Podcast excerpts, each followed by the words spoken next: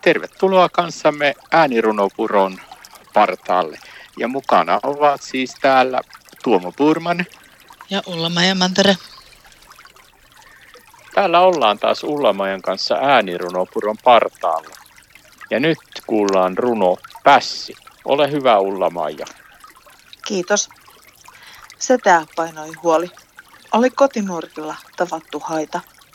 Valmistetaan jousi ja viritetään nuoli. Vaan pitkin maita. Tuli virkavaltaa tusina, tai ainakin puoli. Kuka jousen puoli? Se piiloon laita. Ei saa nuolella ampua aita. Tai tiesi, on kaikkea muuta kuin kaita. Kun virkavaltalta tuli uusi huoli, ja koska setä oli kovin saita, ei häirinyt enää vedessä vilkkuvaraita. Piti sedän ottaa alleen tuoli. Uhkasakko. Jo kyynelistä kastui senän paita. Kurni jo suoli. Kotimatkaa jo pikaisesti taito.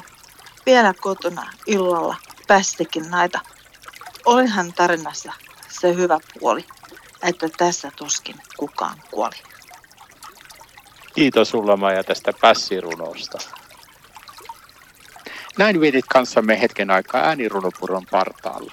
Ja mukana olivat Tuomo Purman ja Ulla Mantere.